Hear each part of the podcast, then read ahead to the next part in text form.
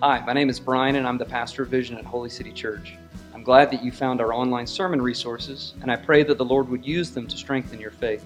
I would exhort you not to use our online sermon resources as a substitute for regular involvement in your own local church. That being said, I pray that our teaching resources would be helpful to you and conform you even more into the image of Christ.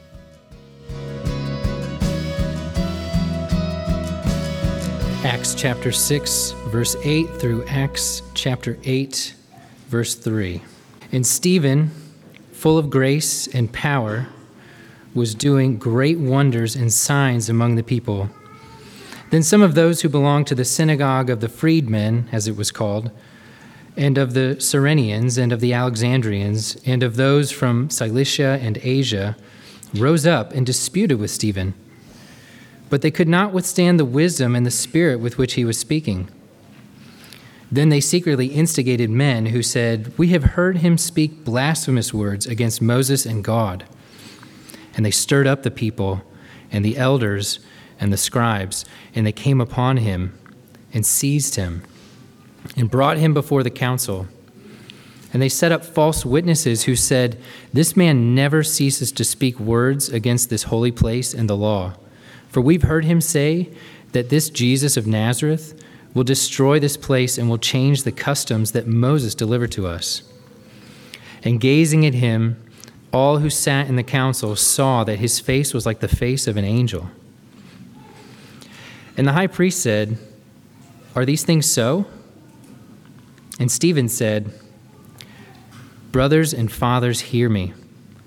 The God of glory appeared to our father Abraham when he was in Mesopotamia, before he lived in Haran, and said to him, Go out from your land and from your kindred, and go into the land that I will show you. Then he went out from the land of the Chaldeans and lived in Haran. And after his father died, God removed him from there into this land in which you are now living. Yet he gave him no inheritance in it, not even a foot's length, but promised to give it to him as a possession and to his offspring after him, though he had no child. And God spoke to this effect that his offspring would be sojourners in a land belonging to others, who would enslave them and, and afflict them for 400 years. But I will judge the nation that they serve, said God, and after that they shall come out and worship me in this place. And he gave him the covenant of circumcision. And so Abraham became the father of Isaac and circumcised him on the eighth day. And Isaac became the father of Jacob, and Jacob of the twelve patriarchs. And the patriarchs, jealous of Joseph, sold him into Egypt.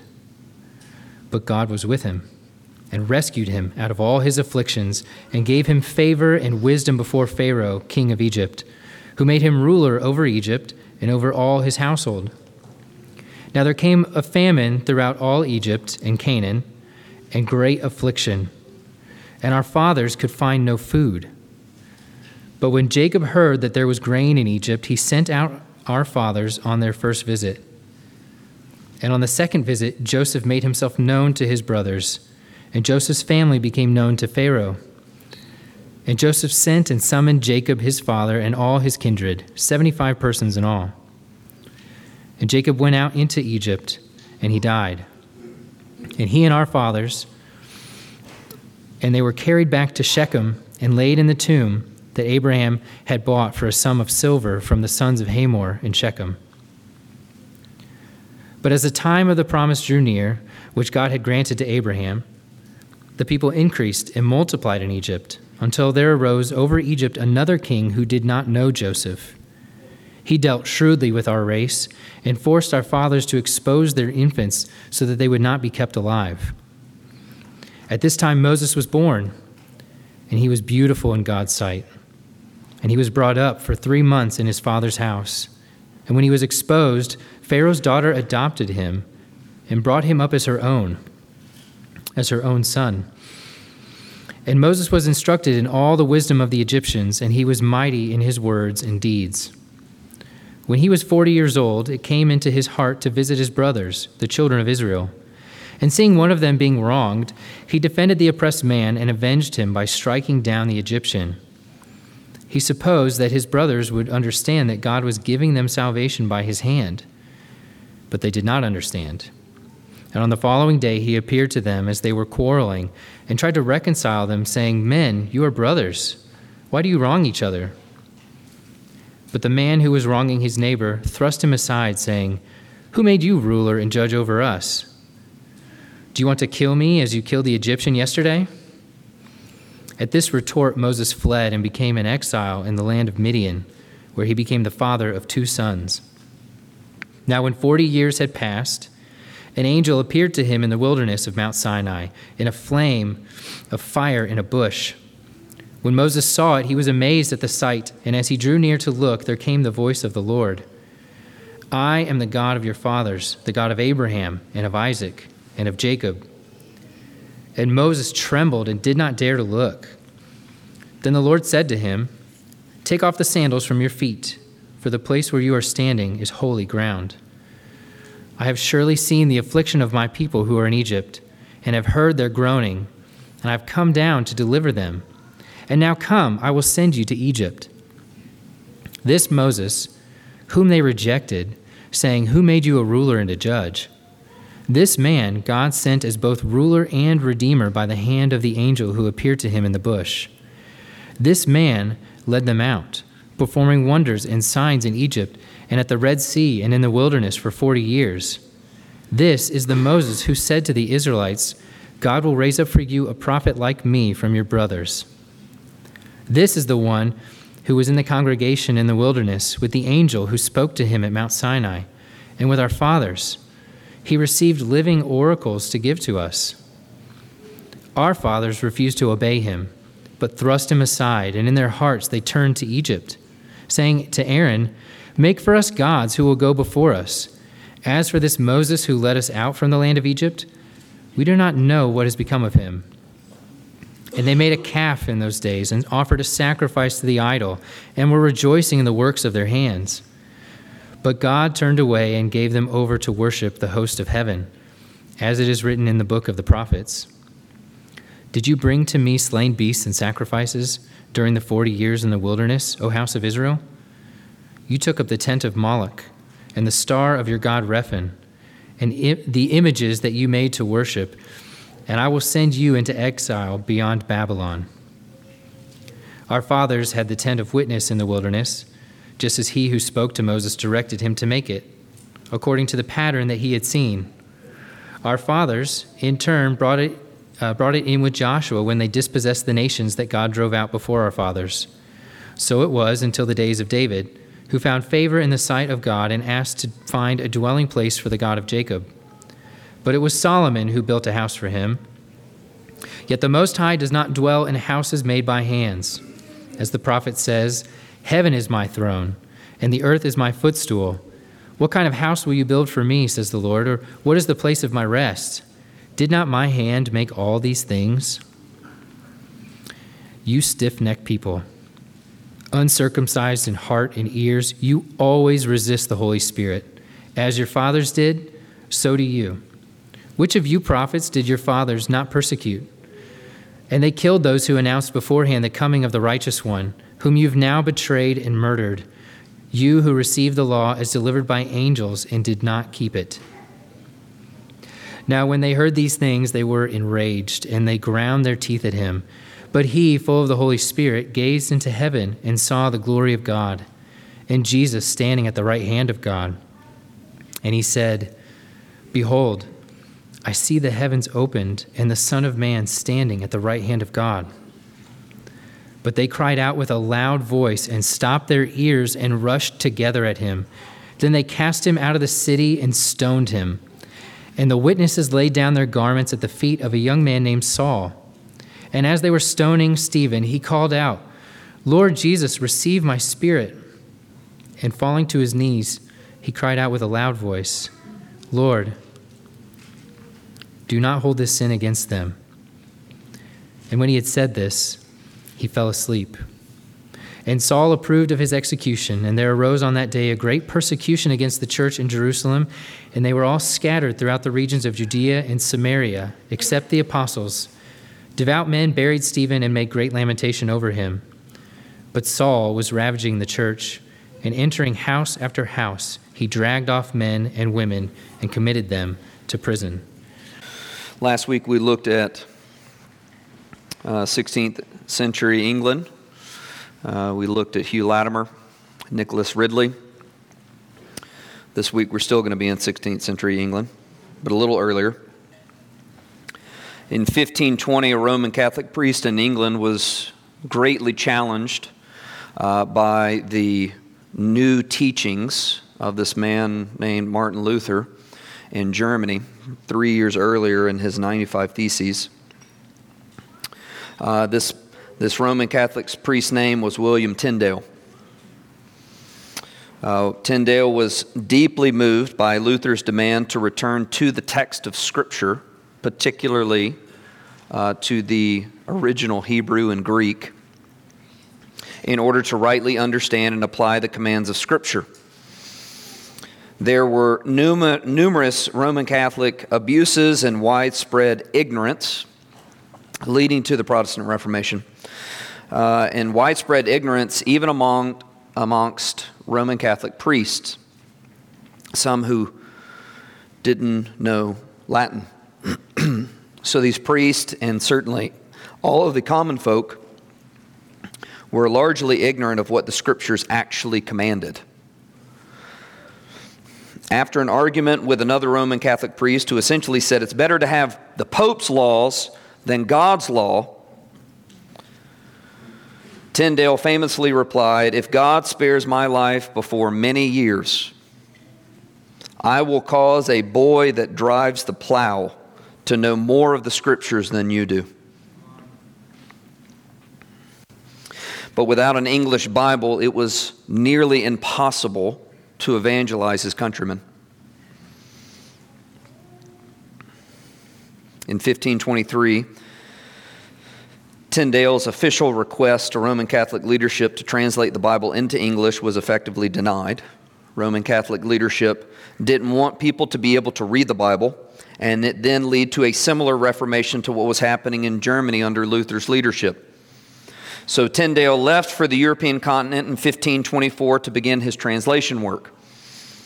Over the next several years, Tyndale labored to get the New Testament translated and printed in English, but there was the constant danger of arrest from Roman Catholic and English and European leadership, political leadership. By 1526, Tyndale's pocket sized English New Testaments were being smuggled into England aboard ships inside bales of cotton and wheat containers. Roman Catholic leaders actively opposed these efforts and would burn English Bibles as they discovered them. They also stepped up their game to capture Tyndale. And by the time that Tyndale was captured in 1535, 1536, he had revised his New Testament translation, taught himself Hebrew, translated the books of Moses, the first five books of the Old Testament, twice because his first translations were lost in a shipwreck. And he had translated much of the Old Testament historical books from Joshua to Second Chronicles. And he was imprisoned in the castle at Vilvoorde in present day Belgium, and he awaited trial. During his time in prison, he remained a thorn in the side of Roman Catholic leadership and European political leadership because, as John Foxe writes, it is said he converted his prison keeper, the keeper's daughter, and others of his household. In August 1536, Tyndale was condemned as a heretic for creating the English translation of the Bible, the fruits of his labors resting in many of your hands and laps even now. On October 6, 1536, Tyndale was given the chance to recant, and he refused. After a brief time of prayer, Tyndale was tied to the stake and then strangled to death by an executioner's noose. His corpse was then burned at the stake and then blown apart by gunpowder. Tyndale's last words before his death was a cry of prayer Lord, open the King of England's eyes. By killing Tyndale, Roman Catholic enemies of the gospel believed that they were effectively preventing the spread of a readable version of God's word to common folk. But the Lord heard and answered the dying Tyndale's prayer. In 1539, only three years later, King Henry VIII authorized an English version of the Bible to be read in every church service of the newly created Church of England. Tyndale's translation work and martyrdom were springboards for the spread of God's word and the church to the Western world.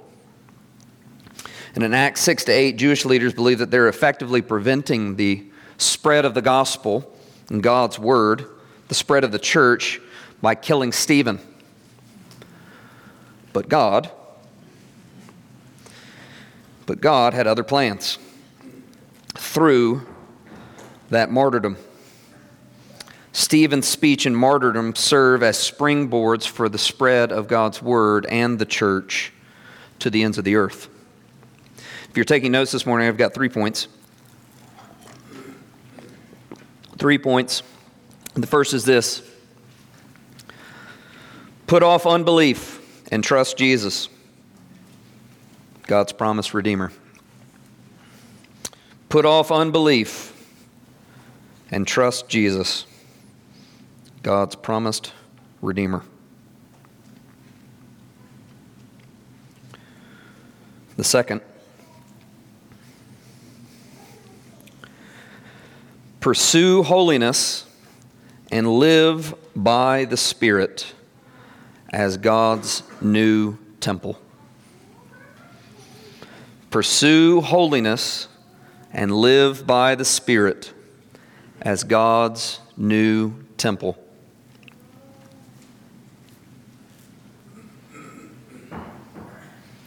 And third, preach the gospel at all times, and when necessary, die for it. Preach the gospel at all times, and when necessary, die for it.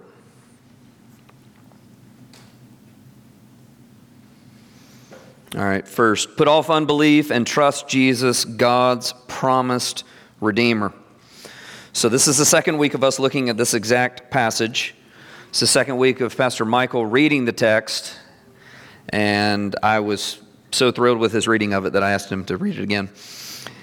Uh, last week, we looked at the context of Stephen's arrest as well as a big picture view of his defense before the Jewish council. You'll remember that Stephen was falsely accused by Hellenist Jews of blaspheming against Moses and the law. Of course, these false witnesses were breaking the same Mosaic law that they professed to love and to defend. So it wasn't about faith. In his defense speech, Stephen walk, walks the council through redemptive history, paying close attention to Abraham, Joseph, Moses, David, and Solomon. He spends a substantial amount of time outlining the lives of Joseph and Moses. And Stephen is showing the religious leaders that the pattern since the beginning of Israel's history has been that God's servants have frequently suffered for righteousness' sake at the hands of their own brothers and kinsmen. In other words, by and large, the old covenant community of Israel did not listen to the Lord and the Lord's messengers, but continually rejected them. God used the sufferings of these righteous men, these faithful men, however, to bring about redemption and salvation for Israel in a variety of ways. Joseph suffered at the hands of the patriarchs, the fathers of the tribes of Israel. I mean, you couldn't get further up in Israel than like, the tribe is named after me. You couldn't get higher than the patriarchs in Israel. And yet it was the patriarchs who persecuted Joseph. But God used Joseph's suffering to bring about Joseph's exaltation. It was Joseph's position as a ruler in Egypt that saved Israel and those same patriarchs from famine and ushered them in to the lush land of Goshen and Egypt. The forefathers of Israel likewise rejected Moses as he attempted to save them. Moses suffered at the hands of his own people who refused to acknowledge that Moses had been exalted from a basket in water to the house of Pharaoh to a position of authority in order to bring about Israel's redemption from slavery and to bring about the exodus from Egypt. Even in the wilderness, Israel rejected Moses' leadership and Yahweh's commands, preferring to worship and submit themselves to an idol, a golden calf. Yahweh had given the covenant of circumcision to Abraham and his offspring in Genesis 17, but Stephen argues that physical circumcision clearly did not change Israel. Israel needed a circumcision of heart and spiritual rebirth. Israel's forefathers rejected the leaders and prophets that God raised up for them because they had hard, unbelieving hearts and preferred to worship the work of their own hands rather than the God who had fashioned their hands. Israel's history was replete with God's old covenant people spurning God's appointed messengers, his leaders, his prophets. And of course, the primary point is that all of these Old Testament suffering servants that God sent, mentioned in Acts 7, ultimately point to and find their fulfillment in Jesus. All these little suffering servants point to the suffering servant who would come and die. Moses foretold of a prophet like him who would bring God's word to the people. But when Jesus called people to repent and believe in the gospel, most people rejected him like their forefathers. In fact, the Jews conspired with the Gentiles in order to have Jesus arrested, falsely accused, of course, contrary to the law mocked, beaten, and then crucified on Calvary on a Roman cross. And like Moses, Jesus suffered as he sought to help Israel understand that God was giving them salvation through his hands. But the people didn't understand, they didn't want to believe. It doesn't come as a surprise then that Israel's present religious leaders are following in the footsteps of their forefathers and the patriarchs. And so Stephen's rebuke at the end of his speech makes total sense. You stiff necked people. That might sound harsh, but that's the same term that Yahweh used in speaking to Israel in Exodus 32 in the golden calf incident. You stiff necked people, uncircumcised in heart and ears, you always resist the Holy Spirit. As your fathers did, so do you. Which of the prophets did your fathers not persecute? Name one of them. And they killed those who announced beforehand the coming of the righteous one, like John the Baptist, whom you have now betrayed and murdered. You who received the law as delivered by angels and did not keep it.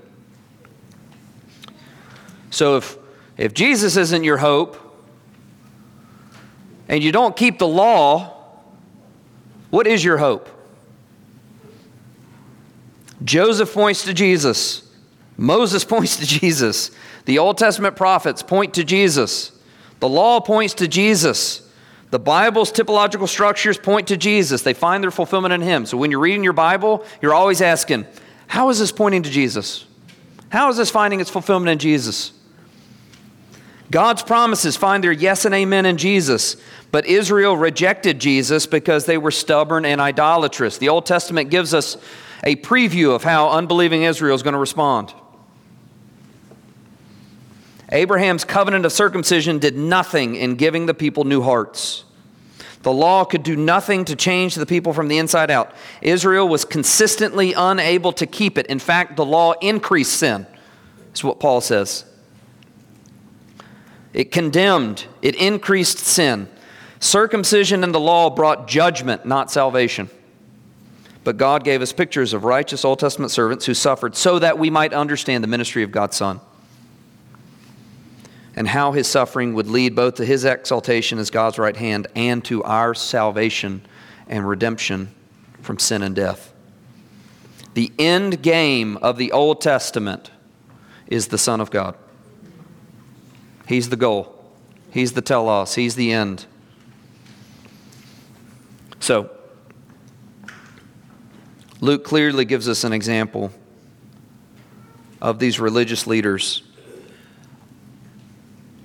And beloved, do not imitate the unbelief of God's old covenant people, particularly their leaders. We are under a new covenant and praise the Lord. But in and of ourselves, we are no different than ancient Israel.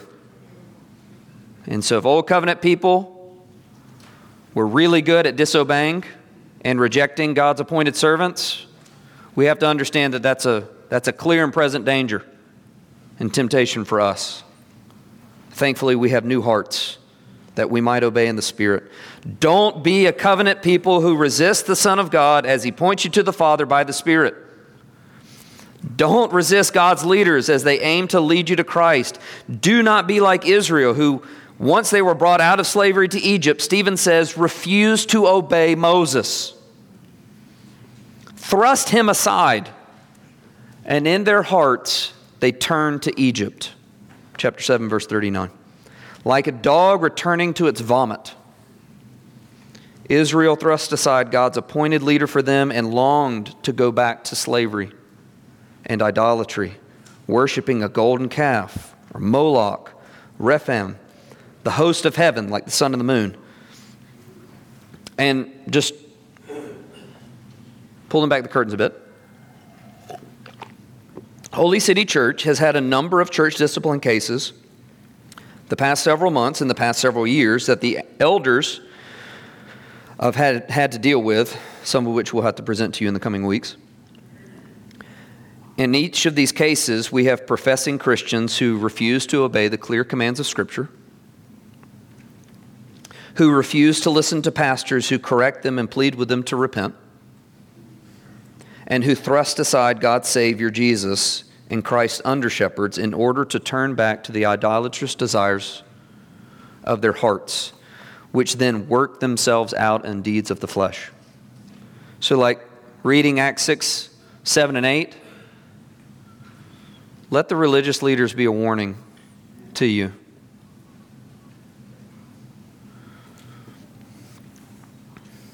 If Christ has freed you from sin, beloved, don't let your hearts turn back to the Egypt from which God has saved you. Keep repenting. Be humble and confident in the grace that Christ alone provides. Keep trusting Jesus. If you're in Christ, God will keep you to the end. Done. Amen. How do we know that? Because the scriptures clearly teach us that the new covenant community is a people who are fully regenerate. Their hearts have been made new by the Spirit. God has united us to Christ. You are indwelt by the Spirit. So God calls you saints. Saints means holy ones. Jesus' obedience has won your justification, sanctification, glorification, adoption, reconciliation, redemption, conversion. Every other benefit of salvation is yours in Christ. So you run to the cross and away from sin. You have new hearts and new minds. You have circumcised hearts, circumcised ears that the religious leaders did not. You have God's Spirit that Old Covenant Israel could only enjoy in part in a building. You've been changed from the inside out. What the law could not do, God has done for you in Christ. It, so Christ doesn't get you to conversion and then the law get you the rest of the way. Jesus gets you to conversion and Jesus gets you to new creation. He causes you to obey. He is always the hope. You have been raised from the dead with Christ. The power of sin has been broken in your life. So keep trusting God's promises to you in Christ. Keep repenting and believing. Obey God's commands. Honor God with your tongue. Love the brethren. Outdo one another in showing honor in the power of the Spirit because you have been saved and loved by God.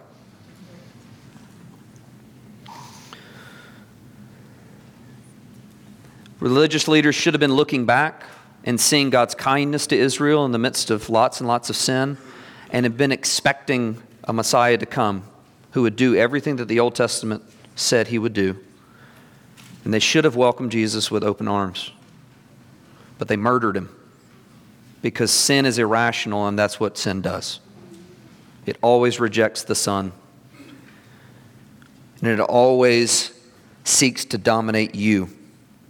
So, as we see with Joseph, Moses, Jesus, the apostles, and Stephen, God will vindicate his faithful saints who surf, suffer for his glory. So, don't, don't waste your suffering. If you're in the midst of suffering, don't waste your suffering for righteousness' sake by running to sin. Don't waste your, your righteous suffering by running to grumbling and complaining. Don't abuse or malign the servants God has sent to you to build you up in Christ, to help you to endure to the end. Don't lash out at people, saints around you who are here to help you to strive to finish the race. Your sin is your enemy, not others around you in this local church. God judged Israel for rejecting his servants, and he will certainly judge those who profess Christ, but who also refuse to submit to Christ and to Christ appointed servants and under shepherds in his church. Our actions, our attitudes, our words, our interactions should be marked by love, by God's grace, by faith, not unbelief. Stubbornness, lack of love, lying, coarse joking, quarrelsomeness, slander, pride, believing the worst in other Christians, being given to sexual immorality, despising authority, idolatry, unsubmissiveness, devotion to the wisdom of the world, a wisdom of the world and not to the wisdom of God. Those are all marks of unbelief. So when you see them in you, run from them, put them to death. Those are the marks of the religious leaders and they were called stiff necked people, uncircumcised in heart and ears. We must put these deeds of the flesh to death and put on the fruits of the Spirit love, joy, peace, patience, kindness, goodness, faithfulness, gentleness, and self control. Beloved, we must be marked by faith and good works, not unbelief and resistance to God's faithful servants. That's what professing Christians need to do. Uh, for those of you who are here and not Christians, welcome. So thankful that you're here. I would exhort you, especially children who are in here week in and week out, I would exhort you to trust Jesus, to trust His gospel to turn from your sins, to turn from your moral rebellion against God in repentance. Repent and believe was the call of Jesus, and if you repent and believe, God will save you in Christ. He keeps his promises. God will keep you.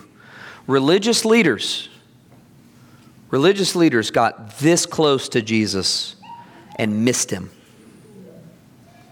hundreds of years of anticipation and looking. And the religious leaders had the Son of God incarnate before their eyes, and they missed him. They knew the scriptures better than most everyone here. They lived overtly righteous lives. They were well respected in their community, and none of that stuff transformed them. And they missed Jesus. They still rejected Jesus. Why? Because they didn't actually love God.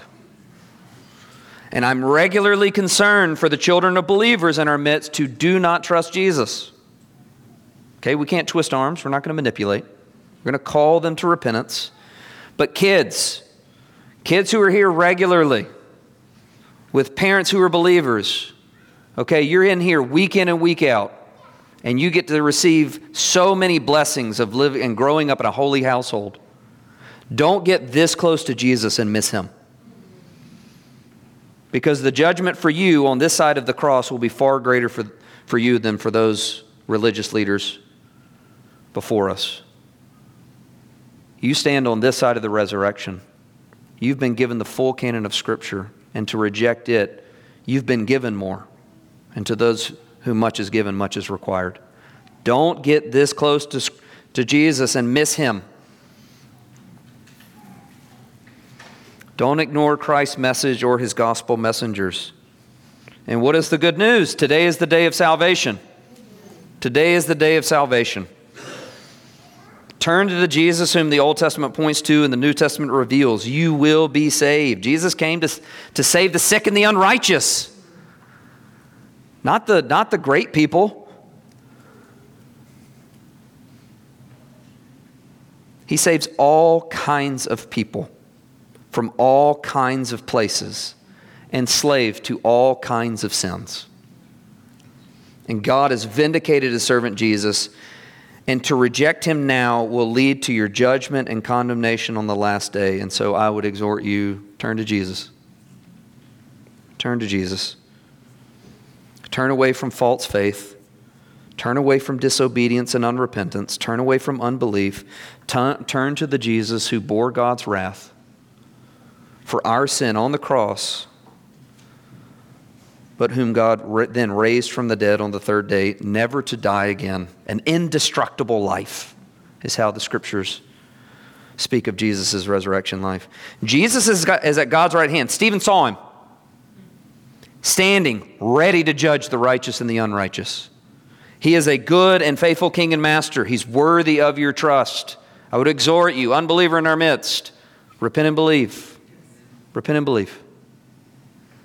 All right, second point. Pursue holiness and live by the Spirit as God's new temple. All right, you might look at this point and be like, where in the world is he getting this? I'm going to argue it's in the text. Last week we saw how Luke presents Joseph, uh, Moses, Jesus, Stephen as righteous sufferers who were rejected by their own people. The people who should listen and believe reject it. And a core part of Luke's retelling of Stephen's speech is to make the point that throughout the Old Testament, Israel regularly rejected God's appointed messengers, prophets, and leaders, but God vindicated each of them and used Joseph and Moses in particular to be the means of saving God's people from calamity and slavery. Okay, Joseph and Moses, tiny little shadows pointing forward to Christ. And as the patriarchs and forefathers rejected, servants, religious leaders in Stephen's day are now rejecting the Son. But Luke has been doing something else in the book since Act 1, uh, uh, Acts 1. He's been showing a transition from old to new, particularly as it relates to the Spirit and the temple. Jesus promised that when he ascended to God's right hand, he would pour out the Spirit in power. That was the promise. Okay, in Acts 2, we see the new covenant inaugurated and ushered in its fullness. And from Acts 2 to 6, we see a transition away from the Old Testament temple, Old Testament Levitical system, sacrifices, priests, and we see an emphasis on Christ's new covenant work working through the apostles, the ministry of the apostles. Okay? We have to understand in Israel, the only way that they enjoyed God's presence was through the temple. Why? Because if you've got sin before God, the only thing waiting for you is wrath. And if you don't take, away, if you don't take care of wrath, you get no God's covenant presence. So, in order to enjoy God's covenant presence in Israel, they had to constantly kill innocent animals. Thousands and thousands and thousands of animals throughout redemptive history. Hundreds of years of blood spilt. And every sacrifice should have pointed out to those Israelites it's my fault that this animal has to die. They're dying in my place. But they're dying in my place so that I can actually relate to God. But I can only relate to God by this temple building and through the priesthood. There's a transition away from that that Luke has been pointing out. We need to understand it. In Acts 7, Stephen repeats another point throughout his speech. God's presence could never be isolated to a building or city, nor was the Old Testament temple ever intended to be an end in itself, because the temple pointed beyond itself to the far more glorious Son of God who would come. Look at Stephen's retelling of the Abrahamic story. Chapter 7, verse 2. the father of the Jewish people, Abraham, our father, Stephen writes to, an, uh, to relate to his Jewish brothers. Our father Abraham, he encountered God not in Jerusalem, not in the promised land, not in a tabernacle or temple building, and certainly not when Abraham would be considered a righteous man. No, Stephen says, the God of glory appeared to our father Abraham when he was in Mesopotamia before he lived in Haran. God came to the idolatrous Abraham while he lived in a foreign land. And God revealed his glory to him apart from the promised land, apart from the temple building, apart from the law. God met an idolater in a foreign land in order to save him and make him glorious covenant promises. And we need to praise the Lord that God meets people where they are. But even after Abraham was regenerated and declared righteous by faith alone, Abraham enjoyed God's presence apart from inheriting the land. The land was promised to him and his offspring, but it would be Israel who would enjoy the inheritance itself. But Abraham's past life as an idolater, his shadiness as a husband, and his attempts to force God's hand to give him a son apart from promise did not keep God from making a covenant with him. A covenant that included circumcision, which, if we want to understand the background, in the ancient Near East, only priests were circumcised across ancient Near Eastern cultures. Whether it's pagan or Hebrew, only priests were circumcised. So when he's commanding the covenant of circumcision, what is he saying to Abraham? Abraham, you're going to be a priest. Abraham, all of your offspring are going to be priests, my priests, a royal priesthood. God wanted Abraham himself to be the means of mediating God's presence to others at this time, not a tabernacle or temple building. And when Stephen transitions to the story of Joseph, it's important for us to see that it was the patriarch of Israel's uh, of Israel themselves, not pagan Canaanites, who persecuted Joseph. But it's also important to see what else Stephen says. The patriarchs sold Joseph, look at verses 9 and 10, chapter 7, into Egypt but God was with him and rescued him out of all of his afflictions and gave him favor and wisdom before Pharaoh, king of Egypt, who made him ruler over Egypt. God kept his promises to Abraham. But it's clear, Stephen again, God met with Joseph, a forefather in the Jewish faith, while Joseph was in a foreign land. God caused Joseph to be a blessing to Gentiles in a foreign land. And when God delivered Israel out of Egypt, the bones of Israel and the patriarchs were brought out of Egypt and into the land promised to Abraham. But why does Stephen say this? Why does he talk about the bones being buried?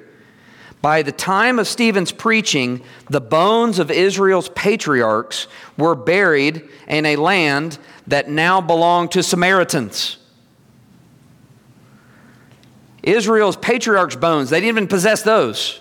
Those were buried in a foreign land, a land that belonged to the Samaritans.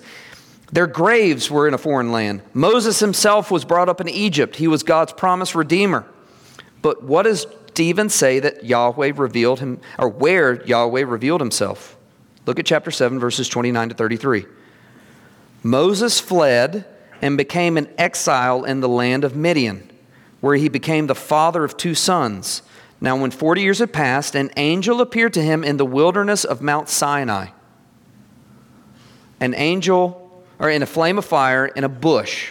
Then the Lord said to him, Take off the sandals from your feet, for the place where you are standing is holy ground. Holy ground that was a foreign land. God met Moses not in the promised land, not in a temple, not in a tabernacle, but in Midian at Mount Sinai, an area outside the promised land of Israel. Moses then performed mighty signs and wonders in Egypt. He then gave living oracles to Israel out at Mount Sinai. The law was given outside the promised land. Moses then performed, oh, I already said that. Moses performed these mighty signs in foreign lands, and then he was entrusted with the tent of meeting in the wilderness, not the promised land. All of these places of God's presence being revealed and enjoyed by his servants in Israel occurred outside the promised land of Israel and apart from the temple building. That's important. God's covenant presence on the tent of meeting was brought into the land by Joshua as Israel dispossessed the wicked nations living there. When David wanted to build a temple, God said no. You have too much blood on your hands. But I'll let your son build me a temple. I've never needed to live any, in, a, in a building. And Solomon built God's temple. But even Solomon would pray in the temple dedication But will God indeed dwell on the earth? Behold, heaven and the highest heaven cannot contain you. How much less this house that I have built? 1 Kings 8 27. The prophet Isaiah would later say in Isaiah 66 1 and, 1 and 2a, and this is in Acts 7. Thus says the Lord, Heaven is my throne, and the earth is my footstool. What is, what is the house that you would build for me? And what is the place of my rest? All these things my hand has made. So, as you look at Stephen's narrative, he spends a significant amount of time talking about God's presence amongst his people, going through Israel's history. He then only spends five verses talking about the temple. This is the longest speech in, in, in the New Testament. Longest speech in the New Testament, only five verses are on the temple. You got to understand the temple was the center of religious life in Judaism. And what does Stephen emphasize? God meeting people where they are in foreign lands, outside the temple, outside the land.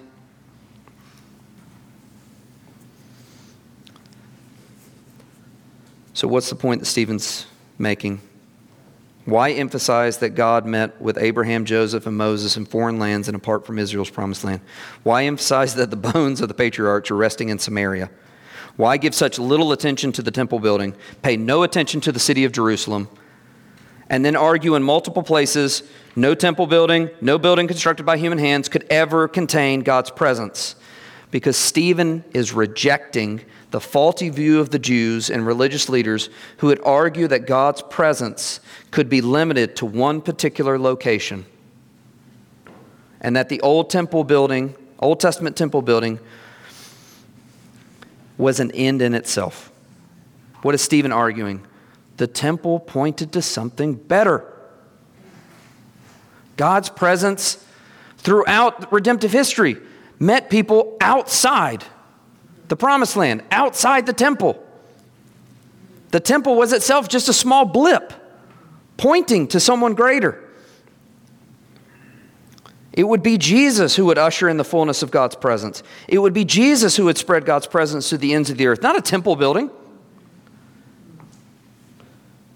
God is not limited to geographic areas or buildings. He, he desires to spread his glory and salvation in Christ to all people in all places. This was the command given to Adam. You are my image bearer. Take my glory, spread it all over the earth. Be fruitful, multiply, exercise dominion and then sin. Why was Babel so terrible? Because they wanted to stay in one place. They wanted to disobey. They didn't want to spread, they wanted to build a tower to heaven.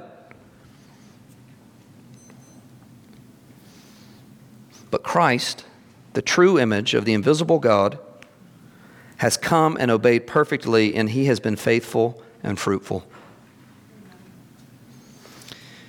He has multiplied his image bearers all over the world through the preaching of his gospel, and his desire and promise are that all peoples will bend the knee to the God of glory. So we're, we're not like Muslims in that you have to make a trek at least once in your lifetime to Mecca. We aren't Christians who are looking for a fourth or fifth temple building to be built on, Mount, on the Temple Mount. The Temple Mount is just a piece of land. There's nothing spectacular about the geographic area of Israel in the Middle East. God is not as concerned with a holy place, at least in this world. He's not as concerned about a holy place as much as he is a holy people. His Spirit isn't poured out on a building anymore. You don't have to come in here on a Sunday morning and listen to the priest mediate God's presence to you as the Spirit is poured out on this particular building. That was Old Testament Israel. That is not the new covenant. Each of you enjoy the presence of God if you're in Christ. Everywhere you go. Everywhere you go. You know that you are forgiven. And you don't have to like I don't have to like offer Hobbs, my dog, or like any you have lambs or something, or you maybe have a bull. You don't have to offer any of those. Why? Christ was offered once for all, the righteous for the unrighteous, to bring us to God. No temple building. It's done. It's done. The religious leaders and the Jews didn't understand the Bible's patterns and promises. They didn't understand that in this fallen world, God is interested not in holy places, but in holy people. God has made his people holy, not through the blood of bulls and goats that can't take away sin, not through a man built temple limited to one particular location, not through a geographic block of land in the Middle East that lacks his covenant presence. God has made his people holy through the blood of his Son, through a heavenly priesthood and a tabernacle not made with human hands. And by his Spirit, applying the work of his Son to his people, uniting them to Jesus, God's temple, and making each of you, Christians, making you a temple of the Spirit, sealing you for the promised holy city the new creation. Beloved, you are God's temple, not on the basis of righteous works on your part, but on the basis of Christ and Christ alone. Luke's story has reached an early climax to make this point. The Old Testament temple pointed to Jesus, and now God's people are temples of the Spirit all over the place. Not just at the Temple Mount of Jerusalem in the first century. The Old Testament temple has faded away, it has reached its purpose, it's fulfilled it. The Son of Man came. He died, he was raised. God's presence now rests upon Christ's church because the old covenant has passed away, the new covenant of Jesus Christ has been inaugurated. If then you are God's temple, saints, you must not resist God's Spirit. You must not resist God's Spirit as He leads you, convicts you, rebukes you, sanctifies you. You, you can't respond as the religious leaders did. You, you can't be stiff necked. You can't, res, you can't resist the Spirit's call of repentance and of refinement through His servants. Like, if that's the pattern of your life, then you're probably not a Christian. You can't continually resist the Spirit.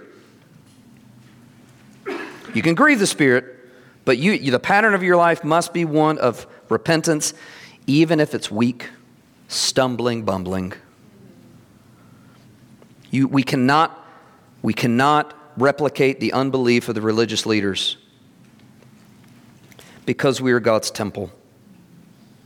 And as God's temple, you can't run to other things or to other people to enjoy God's rest and presence.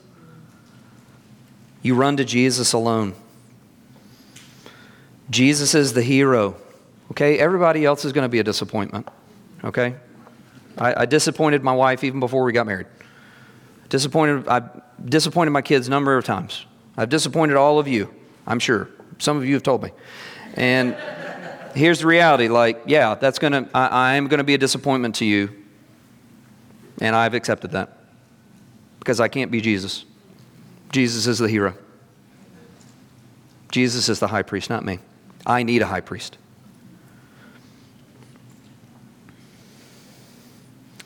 The prophet Zechariah.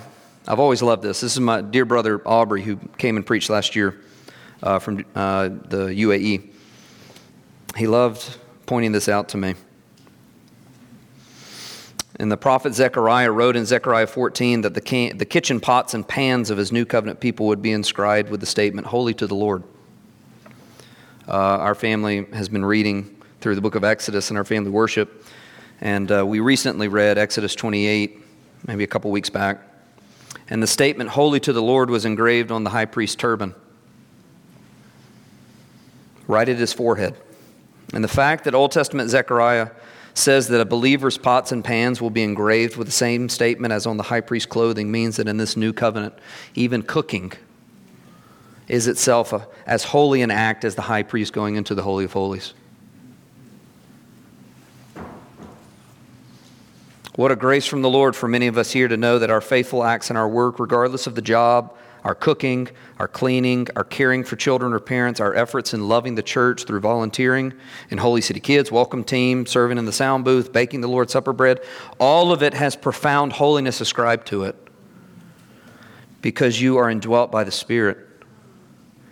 Everything that you now do, you do unto the Lord as an act of sacred worship. Like your life is a spiritual act of worship. Paul says in Romans 12, 1 and 2. There, there aren't tiers or hierarchies in terms of holiness. I, I'm not more holy as a pastor positionally than the saint who is a plumber. God has assigned to me a particular task in this body. He's gifted me by His Spirit to bless and to build up the congregation. I have qualifications that I have to meet for this particular office, but positionally before the Lord, I'm right there with my brothers and sisters. I, I don't have a step stool where I'm just a little bit higher. He's gifted me by Spirit to, to do my part in the congregation. But my work doesn't have greater intrinsic holiness to it than our congregation's stay at home wives and moms, our teachers, our nurses, our contractors, our IT workers, our photographers, our legal professionals, our automotive professionals, our students, our retirees, our builders, our landscapers, our grocery store workers, our engineers, our marketing professionals, or whatever it is that the Lord has you doing. Why? Because the Old Testament temple has reached its end. You are the temple. And you take God's presence with you wherever you are. You've been given spiritual gifts for the sake of the body. Use them for God's glory. The reality that you are God's temple and that God's presence was not ultimately intended to be limited to one place or building, but rather enjoyed and experienced all over the world should inform your evangelistic efforts in our city and to the ends of the earth. And we certainly should be giving thanks that the Lord would meet us thousands of miles away from where Abraham, Joseph, and Moses lived. Third point preach the gospel at all times and when necessary, die for it. If God met his servants in foreign lands to declare his glory, we must cross our street or walk next door to declare the gospel. We must be willing to do that. If God met with Abraham, Joseph, and Moses in foreign lands, some of us need to be sent to foreign lands to reveal God's glory to God's elect overseas. Stephen's death is the first martyrdom in church history as Stephen follows in the footsteps of his Savior, the head of the church, Jesus. Stephen was certainly bold, filled with godly courage by the Spirit, but it wasn't a rash or harsh boldness or courage. It wasn't a man shaking his fist and saying, I'm not scared of you. It was a humble boldness. He was bold in proclaiming Christ to Hellenist Jews in the synagogue. He was proclaiming Christ to a hostile crowd in Acts 6 to 7. He really doesn't spend much time actually addressing the false charges against him. He does, but that's not the focus.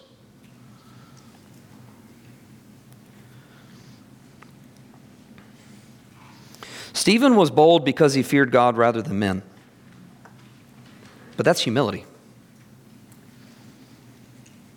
He knew King Jesus was on the throne, sovereign over the most minuscule details of his trial. He knew he was proclaiming the irrefutable Old Testament grounded truth about Jesus, but his boldness was a humble boldness. He cared about those men to whom he preached. He identified with them as our fathers, brothers, and fathers. He didn't treat them as enemies.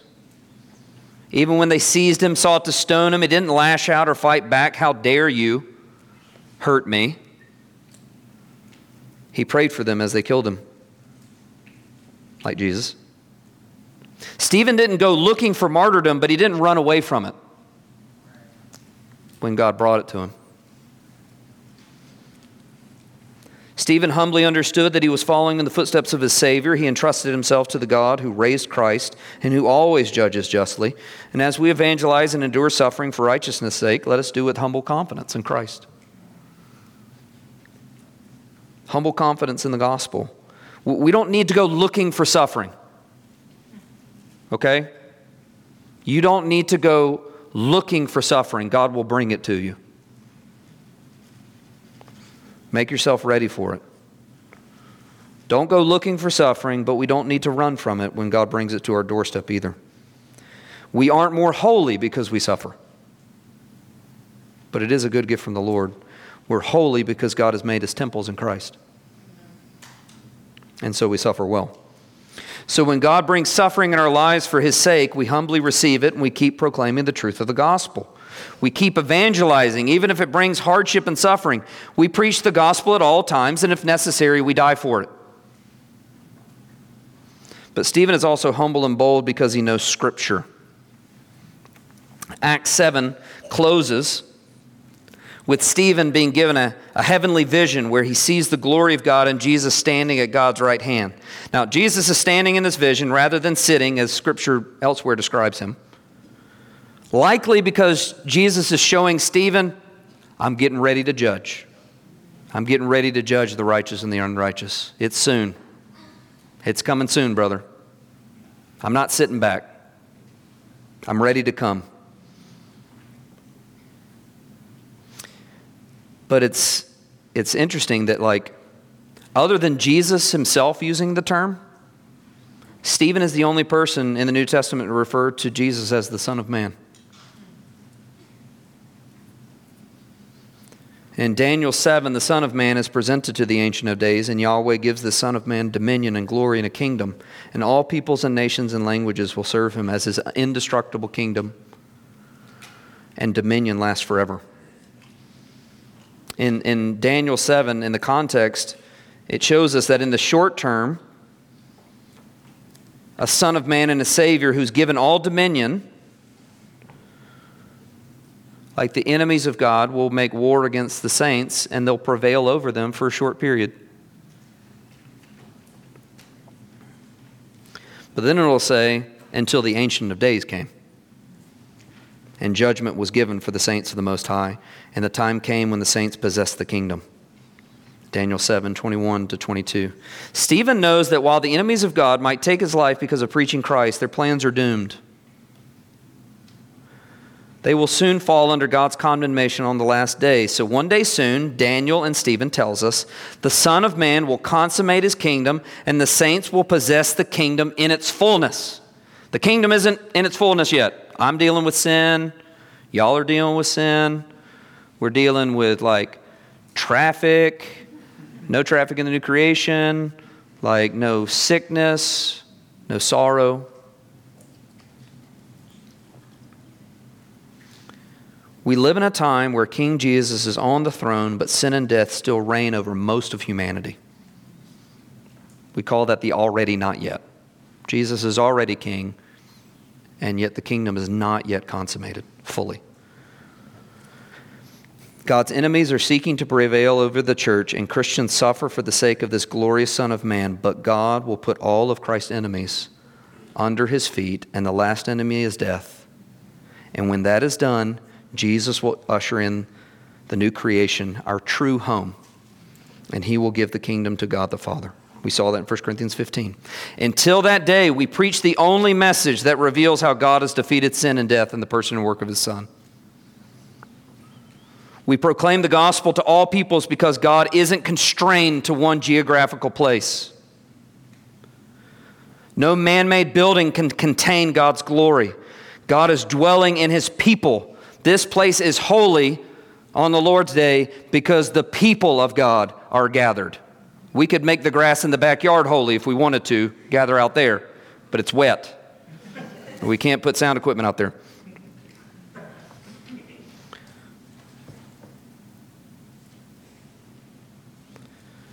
We, we want all peoples to be submitted to King Jesus now in this life under grace, rather than eventually bending the knee in judgment on the last day. Because you will bend the knee. It's a reality. I will too. Either as a brother or as an enemy. We follow the lead of Stephen. We proclaim the gospel as God leads us, regardless of the cost, because we do not fear him who can destroy the body, but rather fear him who can destroy both body and soul in hell. We fear God rather than men. We preach because God has called his apostles and church to fulfill the Great Commission. We evangelize the lost without fear of knowing what to say because Jesus prom- promised us that he would give us the words to say when we needed it by the Spirit. We evangelize unbelievers without fearing persecution or loss of life because while the enemies of God might seem to prevail in the short term, the Ancient of Days is coming and he will give the kingdom to his saints. We don't want people around us to miss God's salvation in Christ and bear God's wrath for eternity, so we preach the gospel at all times, and when necessary, we suffer and die for it. It's worth it. It's worth it. This life isn't the end. This is the worst that it ever gets for a Christian. So why not just leave it all out on the court for the sake of Christ? As a local church, we must be on God's mission, caring for one another, loving one another, showing hospitality to one another, building one another up. Serving the saints is primary. But we must also preach and proclaim to those who will believe when they hear. May God help us to boldly preach Christ crucified as we shine our light for Christ in holiness.